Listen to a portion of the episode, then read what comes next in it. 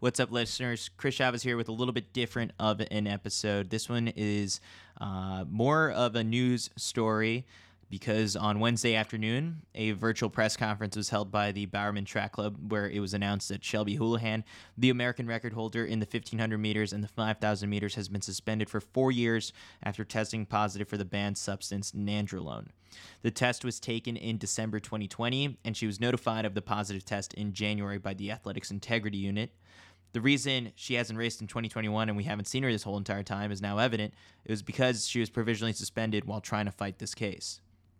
Upon learning of the positive test, Houlihan logged her meals and determined that the nandrolone likely came from a burrito that she consumed the night before her test. It's estimated that the test took place 10 hours after the burrito's consumption. Lawyer Paul Green was brought on and hired and argued that pig organ meat can serve as one of the sources for nandrolone. And because the Athletics Integrity Unit had not charged her yet, Green and Houlihan's team called on them to charge her with a violation so that she could appeal before the start of the U.S. Olympic trials. Then, just last week, on June 11th, she learned that her appeal to the Court of Arbitration for Sport was unsuccessful and a four year ban was upheld. A four year ban knocks the 28 year old out of the trials, the Tokyo Olympics, the 2022 World Championships in Eugene, and the 2024 Olympics in Paris, all in the prime of her career. A full decision and a report from the Court of Arbitration for Sport will be published when it is finalized. What you're about to hear is the audio from the press conference and the prepared statements from Green, Houlihan, and Bowerman Track Club coaches Jerry Schumacher and Shalane Flanagan. What follows afterwards is questions from the media that was present. Unfortunately, we, we are convening under very sad and, as you'll hear, unjust circumstances. To describe those circumstances, we're first going to hear from Paul Green, uh, founder of Global Sports Advocates and one of the foremost sports attorneys in the world. Then Shelby Houlihan, Jerry Schumacher, and Shalane Flanagan all have statements to share, after which we will open things up to any and all questions you may have. So without further ado, here's Paul Green. Thank you very much. So my name is Paul. Um, I've grown to admire Shelby Houlihan tremendously over the last four or five months. Um, I first heard from Shelby in January and uh, Shelby, I can tell you, having done these cases, hundreds, if not thousands of cases involving anti doping over the years, is an innocent athlete. She's the latest athlete to fall prey to environmental contamination. And, um, and in my view, um, what happened to her is entirely unjust. This result is going to live with me for the rest of my career, just because I know Shelby didn't do anything wrong and she's banned. And um, and it's it's quite frankly just not only sad, um, but I think it undermines the entire anti-doping system. What happened in this case? Shelby um, tested positive for a substance called nandrolone back in January. Um, the AIU did not announce it because nandrolone is not a straightforward analysis. It's an endogenous compound, which means it naturally occurs in the body. Um, it's one of the hardest substances to figure out where it came from. Um, it is both endogenous, meaning naturally occurring, and exogenous. And uh, and in fact, one of the ways that it endogenously occurs in the body is through food contamination, through eating pork. Certain types of pork, it is well known have nandrolone in it. And uh, in Shelby's case, she ate uh, she ate a burrito about 10 hours before from a Mexican restaurant um, that we concluded very very early on um, contained pig organ meat. Pig organ meat is one of the sources for nandrolone. 10 hours before would have been perfect in terms of the timing of the level that was in Shelby's system, which is an extremely low level, very low. Um, so low, in fact, that in my view, it became clear that it was impossible to distinguish where it came from. And the case should have been reported out as what's known as an atypical finding, meaning more investigation is required. But that isn't what happened. The lab decided it was exogenous, uh, and I'll explain to you where I think that that was the wrong determination with some science slides and uh, and stuck to that analysis, never never wavered. We told them five days in that we asked for her B sample analysis to be considered under some of the technical documents that actually contemplate this exact scenario from happening. And uh, and that analysis on her B sample was never recorded in the lab document package. Uh, we don't think that analysis was actually ever done. Um, and here we sit. Um, they came back and said she had exogenous nandrolone in her in her urine um, and we don't believe there's any way, I know Shelby didn't have exogenous uh, nandrolone in her urine because the only way that could have happened is if Shelby would have taken an oral nandrolone supplement, which she did not do. Um, she did not have an injection. That was clear because her next test five weeks later was clean. In fact, every test she's taken before or after was clean. She had this one abnormal test and that was it. So I'm just gonna see if I can share my screen here. Just show a few slides and then I'm happy to take some questions. Um, here we go. So again, this is an endogenous threshold compound. This is not a normal compound substance that is synthetic and appears in the urine. It's easy to detect. There's multiple ways this can show up in the urine. Pregnancy is one. We had Shelby take a pregnancy test. She was not pregnant. Uh, pork consumption is another one. And 19-norsteroids administration, which would be taking it either orally or by way of injection, is another way. Shelby's ratio was 3.9 on her B sample. You can see these are mean ratios of a paper that was done by the professor in the lab that actually reported out her her her, her result as exogenous. Shelby's level was 3.9, nothing that was never considered as part of the analysis of her B sample. Further, this is a laboratory document that went into effect on April 1st uh, that was published on December 21st. Shelby's analysis was done in January that specifically contemplates the idea of offal or, or pig offal consumption. It says, following the consumption of the edible parts of non-castrated male pigs, which is a boar, boars are part of the food system in the United States. Um, there aren't that many, but there's about 2% of, of uh, pigs that are slaughtered are part of the boar or part of the food system. It's legal to kill boars and put them in the food system. Anyway, uh, it says if you're less than 10 nanograms, Shelby's level was five. And if your what they call delta 13C value is between minus 15 and minus 25, Shelby's was minus 23. Basically, at that point, if an athlete invokes it, in our view, the section said there's no way to distinguish where it came from. If the consumption of edible parts of pigs is invoked, which we did on the 19th of January, this may be established based on pharmacokinetics. It actually says the urinary origin may not be established by GCC IRMS analysis. And that is exactly what they use for Shelby's case, only the GCC IRMS analysis. So we, we implored them to report this as an atypical finding, to test her again, um, to not ruin an innocent athlete based on one abnormal result that easily could have been explained by what we told them, but it fell on deaf ears. Um, this would have been how an atypical finding would have been reported out. In the middle column, it's highlighted. Uh, any factor preventing a reliable GCC IRMS analysis, and our, in our view, uh, our evidence of her eating the, the burrito 10 hours before, the timing, the fact that she did not have an injection, all showed that it wasn't reliable based on her urinary markers. But again, uh, this was this was ignored. This is where an atypical finding would have taken us. It would have been a report that would have led to a further investigation instead of uh, leading to an anti-doping rule violation. Now, we had a hearing, um, an emergency hearing that was confidential, uh, hoping that Shelby would win and this would not come out. Unfortunately, uh, we lost. June 11th, the decision came out, um, and the AIU, I'm sure, will announce it now that we're having this press conference tomorrow. Um, anyway, it was going to come out this week, but Shelby's banned for four years. Her career is essentially over, and uh, and she didn't take a steroid. I can tell you that 100%. So um, you know, there's been multiple studies done about this. Food contamination is a huge problem. These labs can detect now in the picogram range in parts per billion that they couldn't detect in the past, and they just don't know what to make of it what are we doing with these parts per billion uh, low level findings by ruining people's lives instead of just being more circumspect about it and doing an atypical finding, which they could have done, and seeing what was really going on. So with that, I want to hear you to hear from Shelby, and then I'm happy to take any questions. Um, since I started running when I was five years old, I've had dreams of running professionally, setting records, winning an Olympic gold medal, and being one of the best in the world. I've always blindly believed that I was good enough to achieve those things.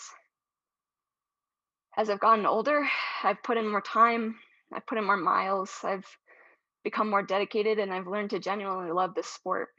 It's what brings me the most joy, and it's where I feel the most me. I've always done it the right way. I've put my head down and I've just worked at being better year after year. I've stayed patient and I've trusted that the work and consistency would show. I still have all of the same dreams I had when I was five, and I've been incredibly fortunate to have been able to achieve some of them. I still have others that I'm working towards. But the thing that truly drives me is the love and joy I get from what I do and the curiosity to find out what my potential is. On January 14th, 2021, I received an email from the Athletics Integrity Unit, the AIU, informing me a drug testing sample that I provided on December 15th, 2020, has returned as an adverse analytical finding for a steroid called nandrolone, and that I was therefore subject to an immediately immediate provisional suspension. When I got that email, I I had to read it over about 10 times and Google what it was that I had just tested positive for. I've never even heard of nandrolone before. I've since learned that it has been long understood by WADA, the World Anti Doping Agency, that eating pork can lead to a false positive for nandrolone, since certain types of pigs produce it naturally in high amounts. Pig organ meat, or pig offal, has the highest levels of nandrolone. In the following five days after being notified, I put together a food log of everything that I consumed the week of that December 15 test we concluded that the most likely explanation was a burrito purchased and consumed approximately 10 hours before that drug test from an authentic Mexican food truck that happens to serve pig offal near my house in Beaverton, Oregon. I notified the AIU that I believe that this was the source. Although my levels were consistent with those of subjects and studies who were tested 10 hours after eating the source, and WADA technical guidelines require the lab to consider it when analyzing nandrolone. The lab never accounted for this possibility. They could have reported this as an atypical finding and followed up with further testing. The anti doping experts I've reached out to say that they should have. I did everything I could to prove my innocence. I passed a polygraph test. I had my hair sampled by one of the world's foremost toxicologists. WADA agreed that test proved that there was no buildup of this substance in my body, which there would have been if I had t- had been taking it regularly. Nothing moved the lab from their initial snap decision. Uh, instead, they simply concluded that I was a cheater and that a steroid was ingested orally, but not regularly. I believe my explanation fits this fits the facts fits the facts much better because it's true. I also believed it was dismissed without proper due process on June 11th, I received, sorry, I received the news that the Court of Arbitration did not accept my explanation of what had occurred and has subsequently banned me from the sport for four years.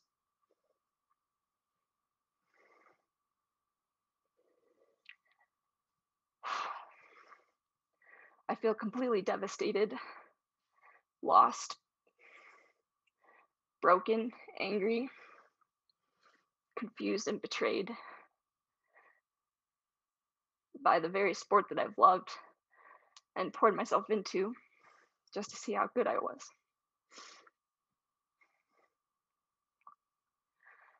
I want to be very clear. I've never taken any performance enhancing substances, and that includes that of which I'm being accused. I believe in the sport, and I believe in pushing your body to the limit just to see where that limit is. I'm not interested in cheating. I don't do this for the accolades, money, or for people to know my name. I do this because I love it. I have so much fun doing it, and it's always the best part of my day.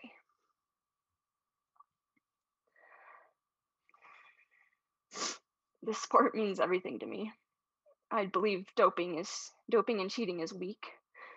It shows a, di- a disbelief in yourself and not only shames you, but also shows a complete disregard for people that support you. I would never disrespect the sport, my competitors, my teammates, my coaches, my family, my fans, or myself in this way. I love and respect this sport too much. The drive that keeps me going is the curiosity to know how far I can push my natural limits and reach my potential. I've always wanted to be able to stand at the top of the Olympic podium with a gold medal around my neck, knowing that I did that. Now I'm not sure that I'll ever get the opportunity to truly pursue that dream. I'm going to continue to fight to prove my innocence. I will not sit down and accept a four year ban for something that I did not and I would never do. I absolutely and I absolutely respect and wholeheartedly support the fight to catch athletes who disrespect the sport by cheating and doping, but I'm not one of them. In the meantime, I ask for respect and privacy while I continue to navigate this stressful time. As devastating as this experience has been, I feel very fortunate to have such an amazing group of people that have been fighting alongside me and supporting me throughout this nightmare. Thanks. Thank you, Shelby. Um, at, th- at this time, Jerry Schumacher would like to share a statement.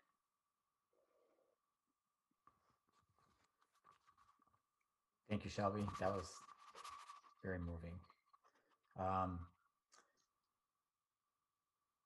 this is a bit long, but I have a lot to say, so uh, please bear with me.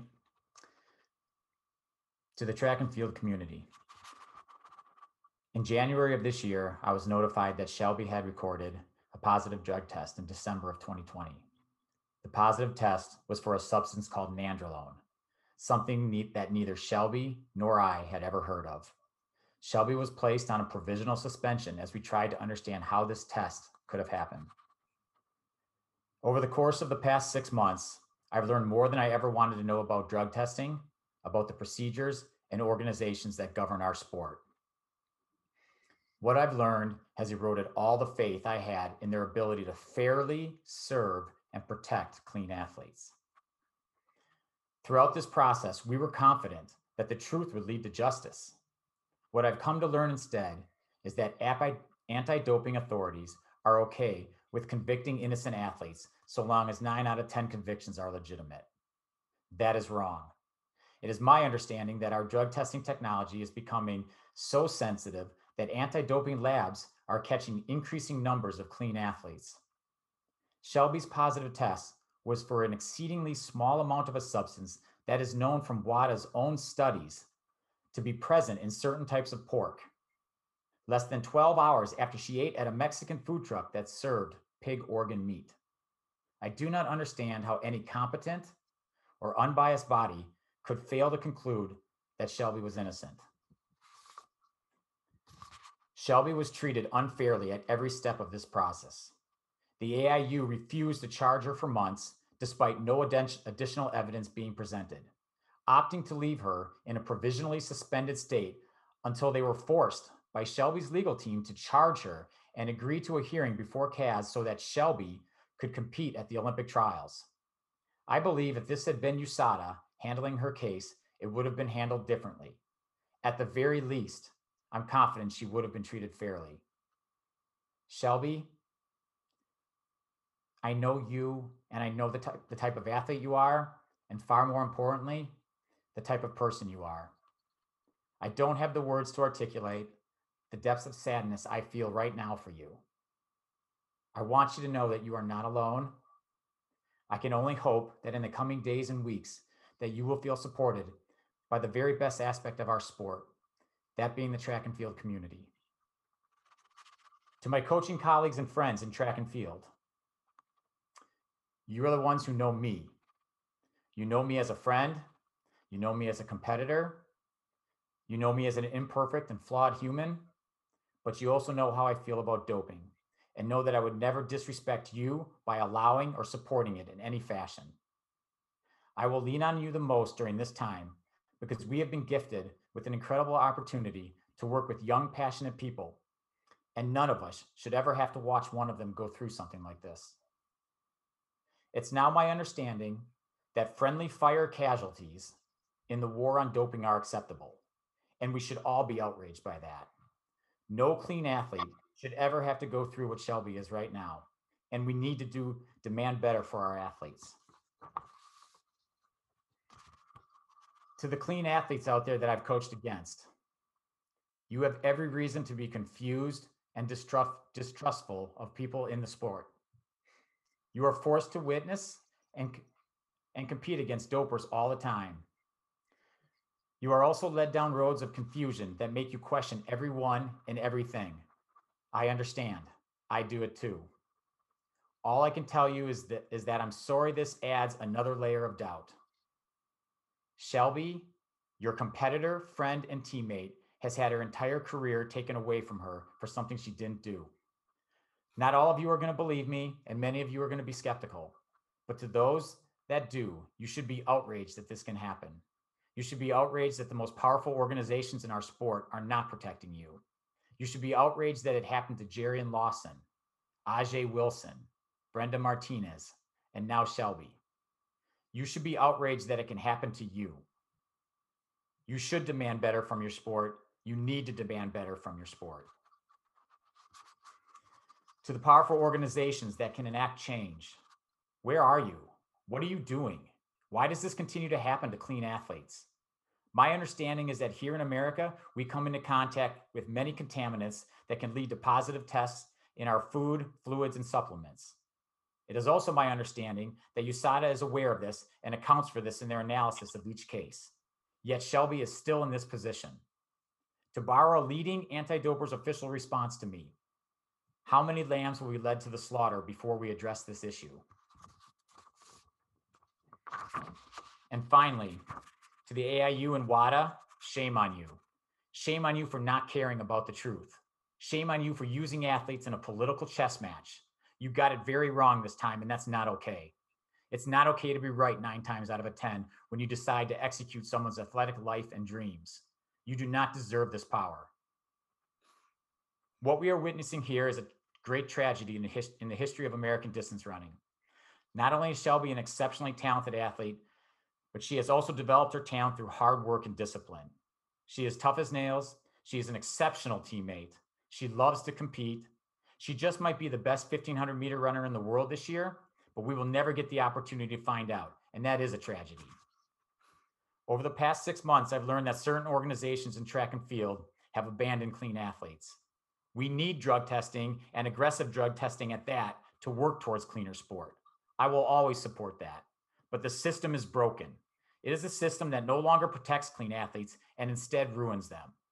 We can only assume that this will continue to happen if we, coaches and athletes, continue to accept it. I hope that we demand better from our sport because our athletes deserve it. Thank you, Jerry. Um, finally, we'll have Shalane make her uh, share her statement. Um, thank you, Emily. I uh, wrote this the other night. Um, it's Saturday night, June 12th, 2021. I'm sitting in bed trying to put pen to paper with a broken heart, grieving over what was and what could have been. I am devastated. I am gutted. I am broken. I am overwhelmed. I am sad. I am angry. And I am so, so mad. Shelby Houlihan, formerly my teammate, now my athlete, who I consider like my little sister, has been convicted of a doping violation that removes her from the sport of track and field for four years. In December of 2020, she ate dinner from a local Portland food cart she unknowingly ordered a burrito with meat that contained nandrolone. The following morning, Shelby was drug tested by the AIU. And the tests by WADA are now so sensitive that they pick up trace amounts of banned substances from unexpected sources. I have followed Shelby from high school in Iowa through the collegiate ranks at Arizona State and then helped recruit her to BTC in 2015. We were teammates for four years before I became one of her mentors and coaches. In these years of training alongside Shelby or coaching her trackside, I've had an up close glimpse into this incredible young woman. Who is Shelby? From where I get to stand, she is a woman comfortable in her own skin, unapologetically dares to simply be herself. She is a kid. She is playful. She's a homebody. She has a smile that makes you want to smile. She has an obsession for everything Harry Potter and a deep affection for her cat, Miko, and her family. But ultimately, Shelby just really loves to run. With every fiber of my being, I know Shelby did not cheat and would never. All Shelby has ever wanted to find out in every workout and every race is how good she can be. We are living a nightmare that we can't seem to wake up from. And my concern is that if this tragedy can happen to us, then it can happen to you, coaches, and athletes.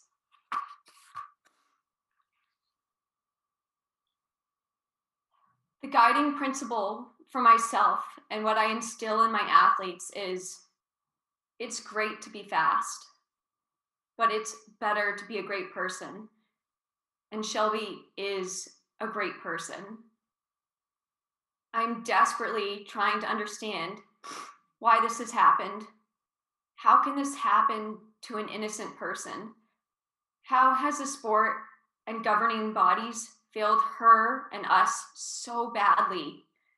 How could we not protect her? I have experienced plenty of heartache in my own career. I've lost out on medals and dreams to those who cheat. But I would rather lose all my medals and wins to dopers than to witness one innocent athlete be robbed of a life that they have earned. If this is where the sport I love is headed, then I don't know if I can continue to be a part of it. I refuse to believe this is acceptable, and neither should you.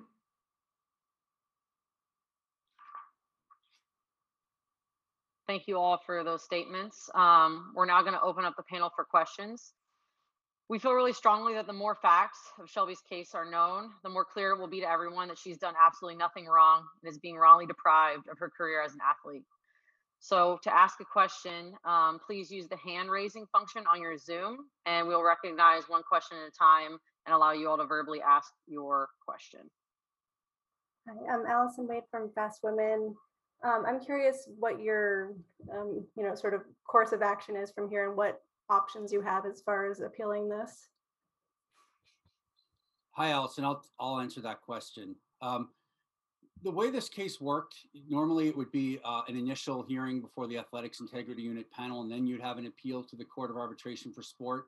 However, given the timing, uh, because she was provisionally suspended for more than three months without being charged, and then we were right up against the Olympic trials, we agreed to a single hearing before CAS. Um, and so with that hearing now being over, the appeal route left is to the Swiss Federal Tribunal uh, in Lausanne. Hi, this this can you guys hear me? This is for Paul. Hi, Paul, I'm wondering why if you were in front of CAS and you had, I'm assuming you had like the fax and the burrito receipt. Why are why do you think it's just being ignored or fell on deaf ears? You know, I always believe every single time when I go in that the truth will come out in a hearing, Kara. And I've never felt more strongly going into a hearing that we were able to get it across. Um, it wasn't just the facts, it was clear what had happened in terms of her eating this uh, 10 hours before. WADA's actually accounted for this in the technical documents. They're actually quite progressive on this. Uh, and it's not even an anti-doping rule violation. Typically with meat, you would have uh, you would have a violation, and then you just try. The determination would be what the sanction is, whether it's no fault or four years. Here, it wouldn't even be a violation, and so the burden technically was on them to prove it wasn't from me. We don't know what happened because all we have is a one-page operative award. Um, again, it was because the timing was such that they couldn't put out a full reasoned award. It could take several months for that to come out, but we don't know the reasons why. Yeah, Kevin Sully from FloTrack. Can I get some more clarity on the the timeline? What what happened? Any communications between January 14th, which I believe Shelby said is when the AIU notified her, and then this past June 11th. So January 14th is the initial notice that was provided by the AIU that her A sample had, as they reported it out, as exogenous, meaning synthetic, and therefore it was an adverse analytical finding. Um, within five days, we reported back on the 19th of January that we believe the source was this pig offal burrito, and we were asking them to do the B sample analysis and take this into account, which took place on the 22nd of January till the 26th of January. Um, then we got that that B sample report came back in the end of January with no no anywhere in the lab packet or the B sample test report that they'd actually accounted for it. Um, but that under their under their view, the B confirmed the A. That was it. Um, but then it was several months. We went back and forth with them. We provided many submissions as to what happened. We hired a private investigator who went and got uh, all sorts of food that we analyzed. Um, we did a lot of stuff. We sent Shelby to go do the hair sample analysis, to do the polygraph exam. We hired our own expert, who was a former um, WADA scientist from Europe, and he his analysis was that it should have been an atypical finding under the technical documents. So we were hopeful all along, all the way up through April, that they would consider all this and drop the case. Um, they didn't, and we filed with CAS to force them to charge her because they weren't doing anything. She was just sitting there provisionally suspended. Uh, eventually, um, in, in, May, they did charge her in mid-May because of uh, what we did. It we filed a CAS to force them to charge her, and they did. And then we we eventually agreed to the single hearing before CAS, and we had the hearing um, on the week of the the first week of June, and then the decision came out Friday. Uh, John Galt. Hi, um, my question is, what specific uh, rules, either WADA rules, AIU procedures, do you guys believe need to be changed? And will you be like campaigning for this? Is this something that you you guys will be taking steps and raising your voices to sort of to fix? Yeah, I mean, here here's the bottom line. If we're in a system that is supposed to protect clean athletes, and instead these are the events that are happening, and I've just I named four athletes just in the last few years that have gone through this exact scenario. It's broken. It doesn't work. I mean, tell me, uh, I've got a team full of, of, of athletes now that are afraid to be tested. Who wants to be tested by WADA now? I mean, this this is a this is a crime against all these innocent and clean athletes. So am, am I going to scream from the top of my lungs? Yeah, absolutely. I hope all the other athletes and coaches do too. Otherwise, this will continue to happen. This is not this this is there's no excuse for this. This should never happen. If this is if they can't get it right, they it needs to change. It needs to change. You know, Jonathan, I think it's important to, keep in mind that the system has evolved here in trying to recognize this obvious issue with food contamination. If you go back 10 years, there was no um, no thresholds for anything. There was a situation in Mexico and other countries where hundreds of athletes were testing positive and getting four-year bans for meat contamination. Ultimately, they did do a threshold for clenbuterol two years ago that is now in place. And on June 1st, they actually just did a threshold for the substance that Ajee' Wilson tested for four years ago, which USADA handled, thankfully, and she got a no fault. But looking back, if USADA wasn't on that case, I don't know what would have happened. I represented her too. Um, but Zeranol is now, there's now a threshold for that one. Uh, but there is, and there is, and there is an accounting in the documents for this substance. We just believe that it wasn't properly followed. There's a lot of deference to the labs to get this right. And these are judgment calls by these lab directors. There's supposed to be harmonization. Every lab's supposed to report it out the same, but you know, they I don't think that would have happened in every lab. And also, this lab was supposed to get a second opinion and they didn't. It's not required, but it's strongly recommended that they seek a second opinion as part of the B sample analysis and put that second opinion letter into the B sample analysis. That was never done either. So this was just one lab director making the decision on their own to ruin Shelby. And that's how it happened. Alex uh, Ozzy, Azzy.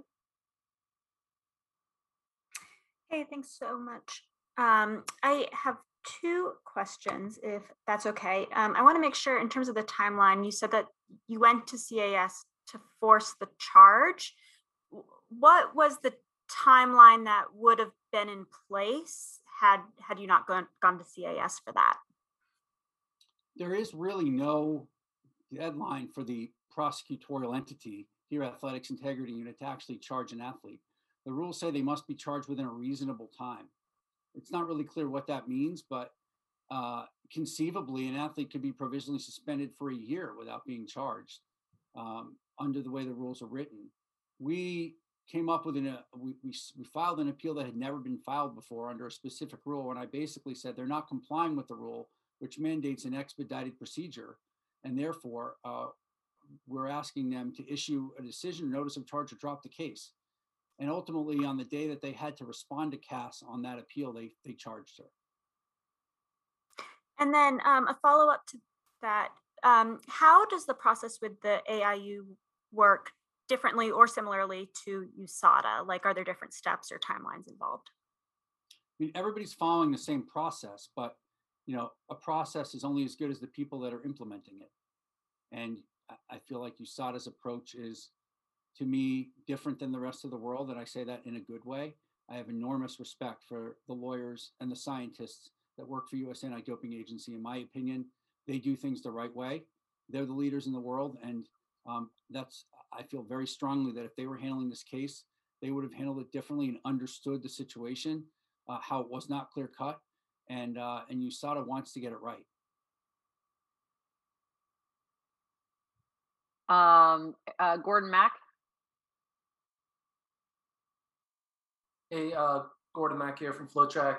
I guess this is for anyone, coaches or Shelby. How has your the other athletes on BTC um, handled this news? I guess they got the news way back in January, but what has the past few months been like uh, for the teammates of BTC with uh, this news of Shelby dealing with this uh, doping situation? Shalane, you want that or you want me to do it? Sure. Um, yeah, Shelby, you can chime in too. Um, when Shelby found out, um, she notified Jerry right away, but she did happen to be with some teammates at the time of the notification. And as you can imagine, um, finding out um, that kind of news, she obviously was upset and confided in them. So there were only a few women on the team that knew of Shelby's um, circumstances all these months. Um, we just wanted to protect her and just even the thought of, um, you know, someone potentially thinking um, that you're cheating, we just, we wanted to protect her and she's an innocent person. So we didn't want a reputation that wasn't genuine to be out there. So we did not share with our team um, fully until literally just the when we found out the news on uh, Friday. So as you can imagine, um, we're a very close knit team. We're like family, and um, it's been very very difficult for everyone. Um, they care tremendously about Shelby. Um, she's like a sister, um, and you know they what happens to one of them happens to all of them. So it's been obviously um, a really difficult last couple days for everyone, but it's only because we care so much about Shelby. Yeah, I just want to speak on that a little bit. I I definitely I know it's been hard on everyone, especially since, you know, finding out in the last couple days. Um and I've been honestly floored by how supportive and just how everyone wants to fight um right alongside me. Uh, I feel extremely loved and cared for, and that's probably the only silver lining of all of this. Um, I think it it's definitely been the most, you know, um, stressful and broken time of my life, and to have my teammates, who I consider to be my family, right there alongside with me, standing with me and fighting with me, and my coaches and my family, and um, that's that's meant everything to me. Um, so, I, yeah, I just want to thank them for for doing that. Um, Eric Bowl.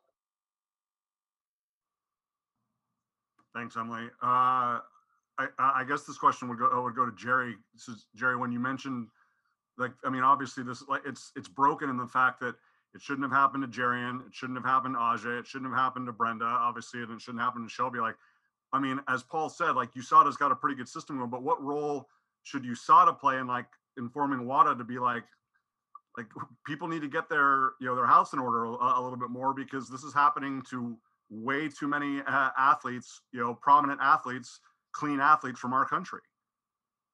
You know, Travis has been out there. Travis has been out there. Sorry, Jerry. Is it No, go okay ahead. if I speak for- Travis has been out there speaking on behalf of athletes in this situation, and I commend him for it. He's very public in his uh, support for you know this kind of situation that it shouldn't be happening. Uh, he even does this in foreign countries. I mean, Travis spoke about Shayna Jack, who's a swimmer in Australia, who's about to get a four-year ban, and in similar circumstances. And Travis went on the equivalent of 60 minutes in Australia to, to defend her. So there's a big there's there's not always uh, the system does not always see to eye to eye on everything, and there's a lot of tension between WADA and USADA, as is you know obvious with all the stuff related to the money in Congress. I mean, all the stuff is out in the open, and sometimes I think part of that hap- American athletes sometimes get treated more harshly by the European federations. I'm not saying it's unique to just track in all sports, and I think you know, I think it's unfortunate. Jerry, did you want to say something? Now, Paul said it best. That's exactly right. Okay. Okay. Um, John Galt.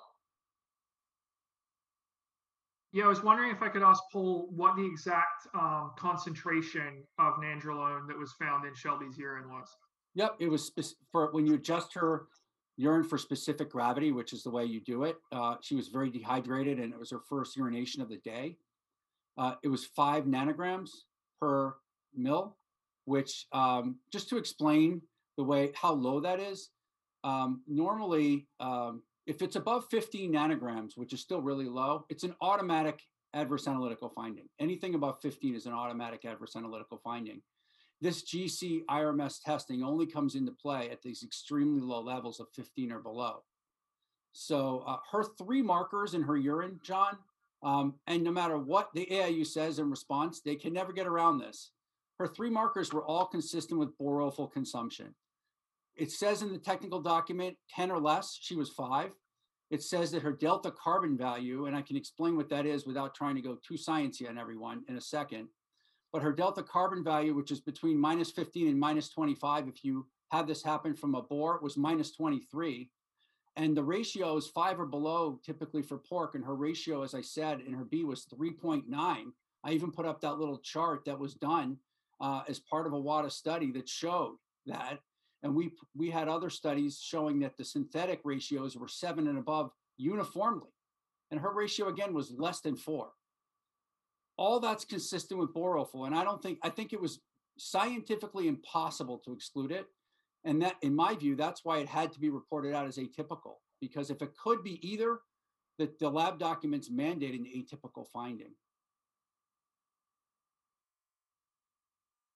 Uh, Steve Soprano. Hi, Steve Soprano from Let's Run. Uh, just earlier, you mentioned a possible appeal to the Swiss federal court. Uh, I just wanted to ask if that's something you're definitely pursuing and uh, what the timeline and process looks like for that.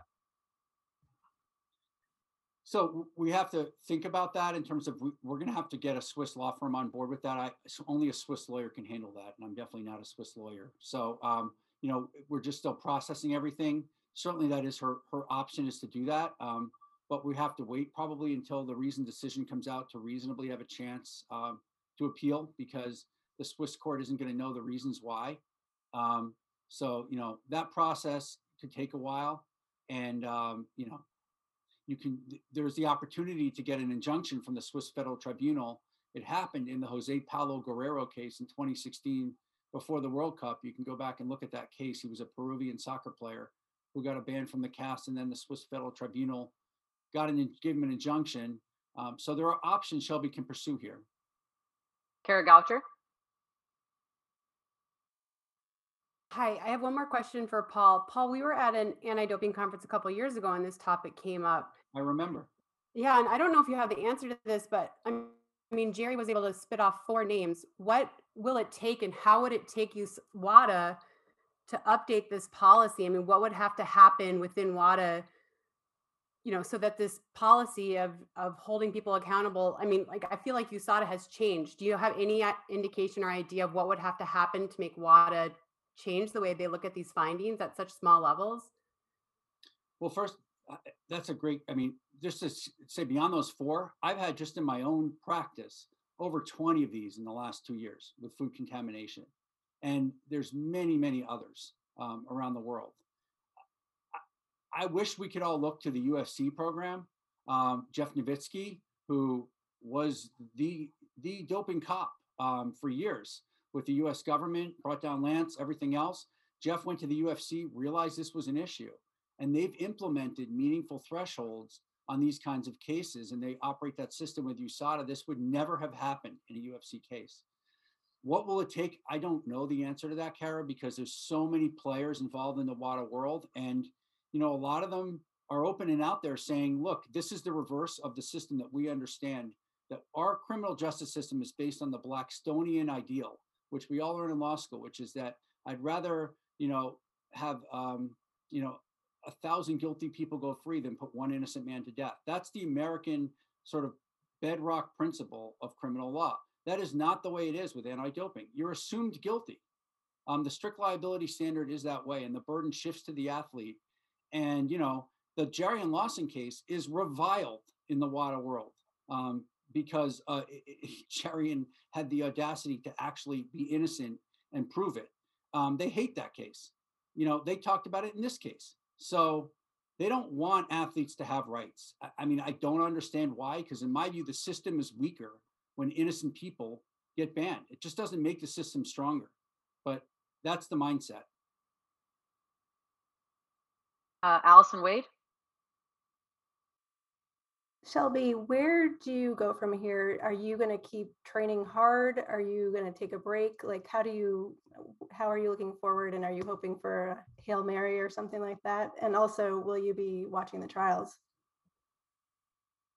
Yeah, I've kind of been trying to take it one day at a time, um, trying to be in the moment and find little positives throughout the day. Um, I don't really know where I'm gonna go from here. Um,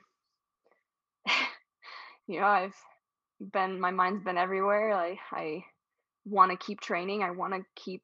I want to be able to come back. At the same time, my heart's broken, and I feel extremely betrayed by the sport and this whole process. I don't trust it anymore.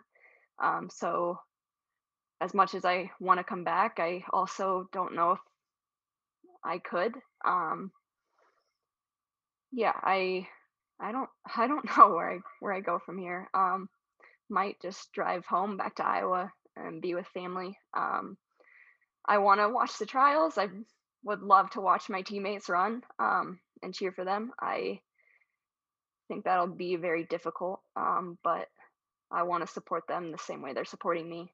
Um and I'm really really sad that they have to you know also go through this with me and in some you know this is one of some of the most important races of their lives and i feel so bad that they have to deal with this um it's not what i want for them either um but again i feel extremely fortunate that they don't seem to care and they're just here for me um feel very grateful about that but yeah i mean to answer your question i i don't have a solid answer. I'm just trying to take it one day at a time. All right, we're going to take a couple more. Couple more. Uh, Betsy Riley. Hi, Betsy Riley uh, from NBC. Just a question for you, Shelby. Could you take us back to December 15th? And for people who have never experienced it, just explain how um, the sample was taken or what you remember from that from that morning. Yes. Um, so I had my my window set for 6 a.m. to 7 a.m. I had stayed the night um, at my then boyfriend's house, um, and we were woken up at 6 a.m.